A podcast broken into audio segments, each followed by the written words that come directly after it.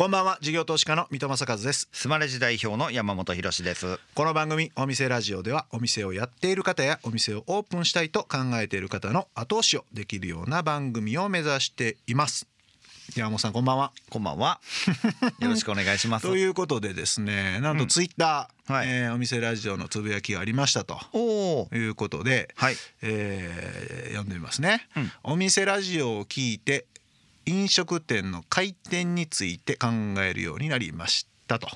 ほうほうほうほう。開店ですよ、うんうんうんうん。日高屋のうん。青野さんのご登場の回でうん。店長の時代でしたっけ？はい。あの新宿のお店がすごい狭いのに1日60万売り上げたみたいな話からでじゃないですかね。うん、何回転っつってたっけな？30回転ぐらいじゃないですか確か。うん。なんか客単価が700円ぐらいでうん、で28席あってみたいな話だったと思うんですようねん、すごいですよね。う、ん。お店やってる人なんですかね？回転についてあ今考えるようにはなり始めたっていうことあだからお店は多分されてないんでしょうね。でもなんか私なんかあの、ご飯食べに行くたび毎回考えてますけどね席数絶対確認するしあ僕も。食べてる入ってくる、えー人の時間軸を見て、あ大体これ何回転ぐらいするなっつって、はいはいはいで大体日照を想像しますわかるわ。これ日販いくらやなみたいな。で職業病。人どのくらいやな。人件費このくらいやな、家賃このくらいやなってで早よで食べ早よ食べて早よ早よ出てあげて並んでる人に早く回そうみたいな。うん大体月の利益まで一応一通り利益までいくんしますよ。だって家賃は坪飛んでこのくらいやからこんなんやなおろろろろろろ毎回やってますけどね。まあそれが正しいか正しくないかは全然わかんないですけどね。はい そこまで考えるようになってください。はい、ぜひ皆さんこのラジオで勉強していただければと思います。ということで、えー、お店ラジオそろそろ開店したいと思います。この後島村楽器株式会社の代表取締役社長広瀬俊明さん登場です。さあお店ラジオオープンです。ゲストは先週に引き続き島村楽器株式会社の代表取締役社長広瀬俊明さんです。今週もよろしくお願いします。よろしくお願いします。ちょっと今週は教室運営のところからもお伺いしたいんですけど、はいはい。基本的には、えー、とマンツーマンで教える形なんですか？どういうカリキュラムと楽器によるんですけれどもほとんど個人レッスンがメインなんですけどギターとドラムとベースだけはあの最大5人までのグループレッスンっていうのがあるんですけど、それ以外の楽器はあの個人レッスンになるんで、えまあピアノとか、えーサックスとか60コースぐらい全部であります。はい。まあそれね教える人をどうやって見つけて採用してなのか、はい。業務委託なのか、はい。アルバイトなのかわかんないですけど、あの先生をやっぱりちゃんと探すのが教室ビジネスの一番、まあ、難しいところでして、まあ、あの当然音大を出てる方、まあ、ピアノですとかバイオリンサックスフルートなんかはあの対象に採用するんですけどあの音大をじゃあ出ていれば先生が必ず務まるかというとコミュニケーション力が本当に低い方だとちょっと厳しかったり。逆にコミュニケーション力がすごい高いけど演奏レベルがちょっとあまりにもまあ残念な方だと生徒さんから見て説得力がないのでまあですので筆記試験やってえー実技試験面接をしてそれで確かめさせていただいてえー実際に教えていただくっていう形なんですけど結構ここは大変です。はい。それでも特殊な楽器であればあるほど見つけづらいし、はい。ですよね。そうですね。今全部で1900名ぐらいもう本当に毎月採用しても足りないと。これ基本的には、えっ、とパートみたいな形なんですかそれともし普通の正社員で張り付きでいるんですか？あの1900名の人の中の、まあ、8割方、まあ、8割以上は、あのまあ、業務委託で週に1回例えば週に5回とか、まあ、その方によって日にち決めて、えーまあ、稼働していただくっていう契約でで残りのあの1割、まあ、せ正確に言うと15%ぐらいのスタッフはあの社員として採用して週に5日レッスンすると。これあの予約制のレッスンでしてその彼ら彼女たちのレッスンは我々サロンって呼んでるんですけど、普通音楽教室って日にちと時間決まってえー毎週水曜日5時半から6時ピアノって決まってるんですね。カルチャースクールはい。い、な。でこのサロンタイプはそのインストラクターがあの出勤してる日例えば水木金土日の5日間だとしたら、まあ、出勤してる時間帯で空いてれば予約してレッスン受けられる、まああの歯医者さんの予約と一緒ですけど、っていう形なんであのそれでフレキシブルにレッスン取っていただけるんでこのコースもかなり人気が高いですね。うん。月々どのぐらいですか？平均おいくらぐらいもらってて？はい、音楽教室の月謝はいですか、月謝ではい。あ月謝の方はあのコースによりますけど大体1万円から、まあ、1万3 4千円ぐらいあの月謝でいただいてて。であの発表会に出る時はまたあのホール代の予約で別途かかってますんでこれはまた別途あのいただく形にはなってますね。あのお店の中にその教室用のスペースがあるんですか？あそうですね。はい。で月謝が仮に1万円として、はい。で原価でいうと、はい。そのスペースの賃料分と、はい。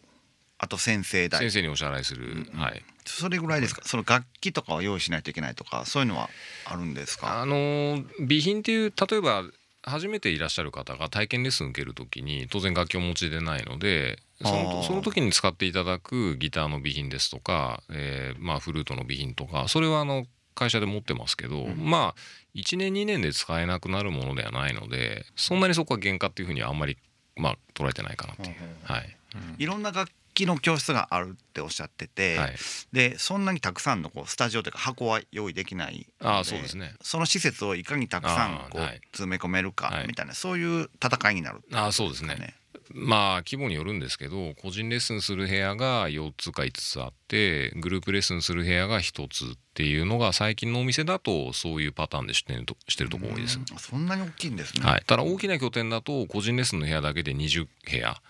あるとか。20部屋もあるんですか？あの一番大きいとこだと、はい、それぐらいのところもあります。逆に言うとやっぱそのくらいニーズがあるっていうことです。あの先生さえもっと採用できるっていうか供給できたらはい。大体埋まるよねみたいなマーケット環境なんですか？うーんただなかなかそこは難しいところでして、じゃあ10部屋ピアノの部屋を作って全部埋まるかっていうとまあ当然競合店さんもあるので人口が多いから必ず集まるかっていうとそうではないので、そこのミックスはまあいろいろちょっと経営的にも見てややっていかないと先生を集まらないところに多めに配属しちゃって、あの本当はもっと集まるところに先生いないとかっていうのはあの全体でバランス見て調整するようにはしてますね。あとどうしても時間帯で人気のある時間帯に平日でしたらやっぱり夕方以降そこから9時ぐらいまでが一番やっぱりまあ稼働率って意味では一番レッスン率は高いですね。はい。このコアタイムに縛られちゃうっていうことですよね。ね。特に教室の数も考えると、はい。そうするとオンラインでのレッスンもっと力入れようみたいになると思うんですけど、はい、それはどうなんですか？オンラインもまあ正直なところコロナの前まではオンラインでレッスンっていうことでやってなかったんですよ事実上。あはいはい。まあある程度伸びたんですけど、ん。まあ今5類に移行してやっぱりちょっと止まったかなっていうところはありますね。リアルじゃないところでどうネットレッスンの付加価値つけるかっていうのがうまくできないと、ネットのレッスンが楽器の販売のように伸びるにはいろいろ我々の方で工夫していかないと同じようには伸びないなって思ってます。えーなんか私的にはオンラインでやってくれるんだったらオンラインでやってほしいなって感じですけどね。例えばですねあの我々もまだうまくできてないんですけど、全体を映すっていうのとじゃあ手元がどうなってるかって映すとなると、2アングル多分ないとダメだと思うんですけど。あカメラが。はいはい。はい。でもその切り替えをじゃあどうするかっていう時にそれ専門のものを入れるとやっぱりお金かかるんで。Zoom とか Google Meet 使ってレッスンやろうと思うと今のところ1画面しか確か出ないですよね。いろいろだまだ試行錯誤してるとこですね。そうかレッスンする時って多少ボディタッチありで教えてくれるの？ボディタッチこうこうあこうですよっていう感じでなんか手を重ねてこうしてくださいねとか言って英会話のあのレッスンって、えっとね。ネット化進んでたって聞いてるんですけど、うーんどうしてもその体の動きとかが入ってくる楽器で同じような普及率までいくかっていうとうーんもっと工夫したり技術進化がないとダメじゃないかなと思って今我々も挑戦してるとこです。体の動きが入るから、そうか。ゴルフのレッスンとちょっと近くもなってくるのか、ただ今まで習ってた先生から引っ越しで東京から北海道行きますと。ではい。物理的に通えないですよね。でも同じ先生に通いたいんでネットのまま通われるとかあと海外転勤になった方がはい。あのそのまま同じ先生からネットであの通い続けてるって話は聞くんでそういうケースの場合は非常にネットレッスンってやっぱり有効だなって思いますね。なるほどなお送りしているのは広瀬さんセレクトの一曲。なぜこの曲を選ばれたんでしょうか？はい、えー40歳になる時に私サックスを始めたんですね。で社員に「広瀬さんいつライブやるんですか?」って聞かれて「まあ上手くなったらやります」って言ったら「いや今からライブに出る日を決めた方が早く上手くなる」って言われて4ヶ月後ぐらいの社員ライブの出演がそこで決定しまして、え。ーまあ恥をかきたくないので必死に練習してまあなんとか演奏できて、えーあそれやったんですか？はい。おそそれから趣味のサックスが続くようになったという思い出の曲です。すごいですね。じゃあ山本さんこのお店ラジオで生演奏ギタ逆算でやりましょうか。じゃあ僕ギターやるんで、ん。水戸さんボーカルボーカルボーカルは簡単ですやん。やります。やりますやります。じゃあ決めましょう。うわ決まったはいお送りしたのはスティービー・ワンダー Isn't She Lovely でした。これレッスン教室とあの楽器の販売ってあの利益率ってどっちがいいんですか？利益率は音楽教室の方がいいんですか？あのいいですね。へえあの粗利益率って意味では会社の売上の分母でいうと楽器の販売が大体8割で,、ん。で音楽教室の方が大体2割ぐらい、まあ売上の傘が大きいから。ってことえーですね。はい、でも利益幅でいうとこっちの方が教室の方が大きいうん。なんですけど先ほど申し上げた先生の採用が部屋作ったからじゃあ埋まるかっていうと先生の採用うまくいかないと大変ですしあと退職される方の後任見つかんないとご迷惑をおかけするんでそこでいろいろ苦労したりとか。まあ利益率が高いからじゃあそっちをすごい伸ばせるかっていうとこれまた手間もかかうる。ーんですねはい。それだから新規出店の時とか結構はい。大変なんですね、じゃあそこのもう採用から入っていく入ります入ります。物は別にいつでも入ってくるけど在庫はそうですね入れられるんですけどん。先生募集かけてまあ近くに下村楽器の拠点があれば今例えば週そうですね2日ピアノを教えてる先生に例えば今度立川にお店ができるんですと。先生土曜日教えていただけないですかっていうことがまずできるので首都圏はまだそれでもい。いんですけど例えば去年岐阜県のイオンモールトキというところに出店したんですよ。で岐阜県我々3店目なんですけど岐阜県ってまあ横にある程度大きいので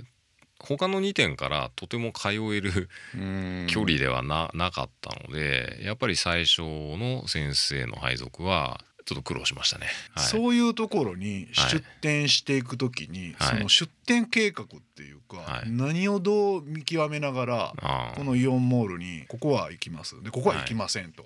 いう意思決定されるんだと思うんですけど、はい。それどういうふうな判断があるんですか、まあ投資的に言うと結局スプレッドシートで、あのこの年数で投資回収で、まあ、ROI がどれぐらいかとかっていうのはまあ当然やるんですね。でその時に商品売上の分母とあと音楽教室の売り上げってまあ入れますけど音楽教室の売り上げは都市部で出すよりはやっぱり低めにそもそも設定してしまいます。あとはまああんまり科学的じゃないんですけど、同じような証券で他の県に出た時に音楽教室がどれぐらい集まってたかを参考値にして、えーまあここだったらまあ7年かけてこの人数まで行くかなとか、まあ行かないかなとかそこはちょっとアナログですね。それでも難しいですね。人口で見るんですか？商業施設の場合あの証券の商業人口車例えば30分圏内にあの何十万人住んでますっていうのはまあいただけるのでまずそれであの、まあ、判断しますね。で北海道だから四国だから沖縄だからっていうのは例えば楽器演奏する人の率が低いか高いか、ちょっとそれはやりだすと多分キリがないのと、あんまりそこまで大きな違いないのかなと思ってるので、地域性と年齢はあんまり考えないで基本証券人口で弾くのと、音楽教室が地元にどれぐらいあるかとかもあの事前に調べて。ある程度人口いるはずなのにない例えば新興住宅地でまだ音楽教室あんまり少ないと集まるかなとか逆にもう開発された、あのー住宅地ですでにもう音楽教室たくさんあるところだと証券人口多くてもうんちょっと結構他社さんが強いのかなとかで低めに設定するとかそういうことはしてますね。教室の中の年齢の割合で言うと、はい、やっぱりお子さんとかがベースになるんですか？ってことはニューターンがいいとかそういう感じなんですか？ベースはお子さんなんですけど今はあの大人の方の比率もどんどん増えてるのであんまりそこはあの今考えてないですね。でも完全に本当人口で見ましょうっていうのが出店のイメージですか、あと証券をお伺いしたいんですけど、はい。何万人ぐらいが証券とかになるんですか？もしくはキロ？メーターみたいなのもあると思うんですけどどういう感じなんですかね？あのまああんまりちょっと細かいことは企業秘密としてありつつも、ただ例えば車で30分圏内に、えまあ人口10万人ですって言われると、まあちょっと30分で10万はなっていうところとかはあるので、あの必ずじゃあ15分で例えばこの人数じゃなきゃダメっていう風な明確に持ってるわけじゃないんですけど大体これぐらいないとダメじゃないかとかあとあるけど近くに下楽器の店がもうあるからやめた方がいいんじゃないかとか。あのそこはいろいろ店舗開発の部署と、まあ、私と、まあ、で話して大体どうするか決めてるっていう。店までの距離っていう意味で言うと、はい30分でもう楽器だったら買いに行く気がするんですけど、はい。やっぱ教室だったら通いづらい感じですよね。うん。やっぱそうっていうことで言うとそのやっぱり教室をまずメインとして新規出店を考えていってるんですか？そこは両方ですね、はい、どどっちも逆にできないとダメかなと思って出してます。で教室だけでもかなり生徒さん集まりそうだなって時はあの物販の方があまり行かなそうでも出る時はあります。でまあただ最終的にはなんか難しいなと思うのがですね我々川崎の駅のあの東と西に店2つあるんですね。えー、とラゾーナ川崎でその前2年前に川崎ルフロンっていうあの商業施設に出店してたんですよ。歩いてドアトゥドアで10分うんあの店から店まで。楽器店の常識的にはなんか成り立たないんじゃないかなって感じなんですけど、ラゾーナ川崎出してですねまあ我々の旗艦店の一つなぐらいの売り上げになっていて、で川崎のルフロンの売り上げもいいんですね。で音楽教室もどちらもものすごい集まってるので、駅の要は反対側で証券が実は全然違ってたっていうことみたいなんですよ。あの辺で言うとやっぱタワーマンションみたいなのも結構あるからやっぱ違うっていうかそのぐらいボリュームもあるんですか、はい、ですから単にあのコンパスを置いて丸く広げた証券人口だけでは実は測れない証券の分断がおそらく川崎駅のあの東と西ではあったんだろうなっていうふうに思ってます。なるほどな、はい、で今後のその出店戦略とかっていうのをお伺いしたいなと思うんですけど、まあ国内市場と今後の出店のイメージ感とかってどういうふうにして捉えられてるんですか？今のところはあのお店は今後年間、まあ、2点3点ぐらいはあの向こう10年ぐらいは出店あのまだできるのかなっていうふうにはあの社内ではあの言ってます。我々実は山手線の中ってお店2つしかなくてですね、まあ、まだで国内でも出られるとこあるかなっていうふうには思ってはいます。まあただ一方で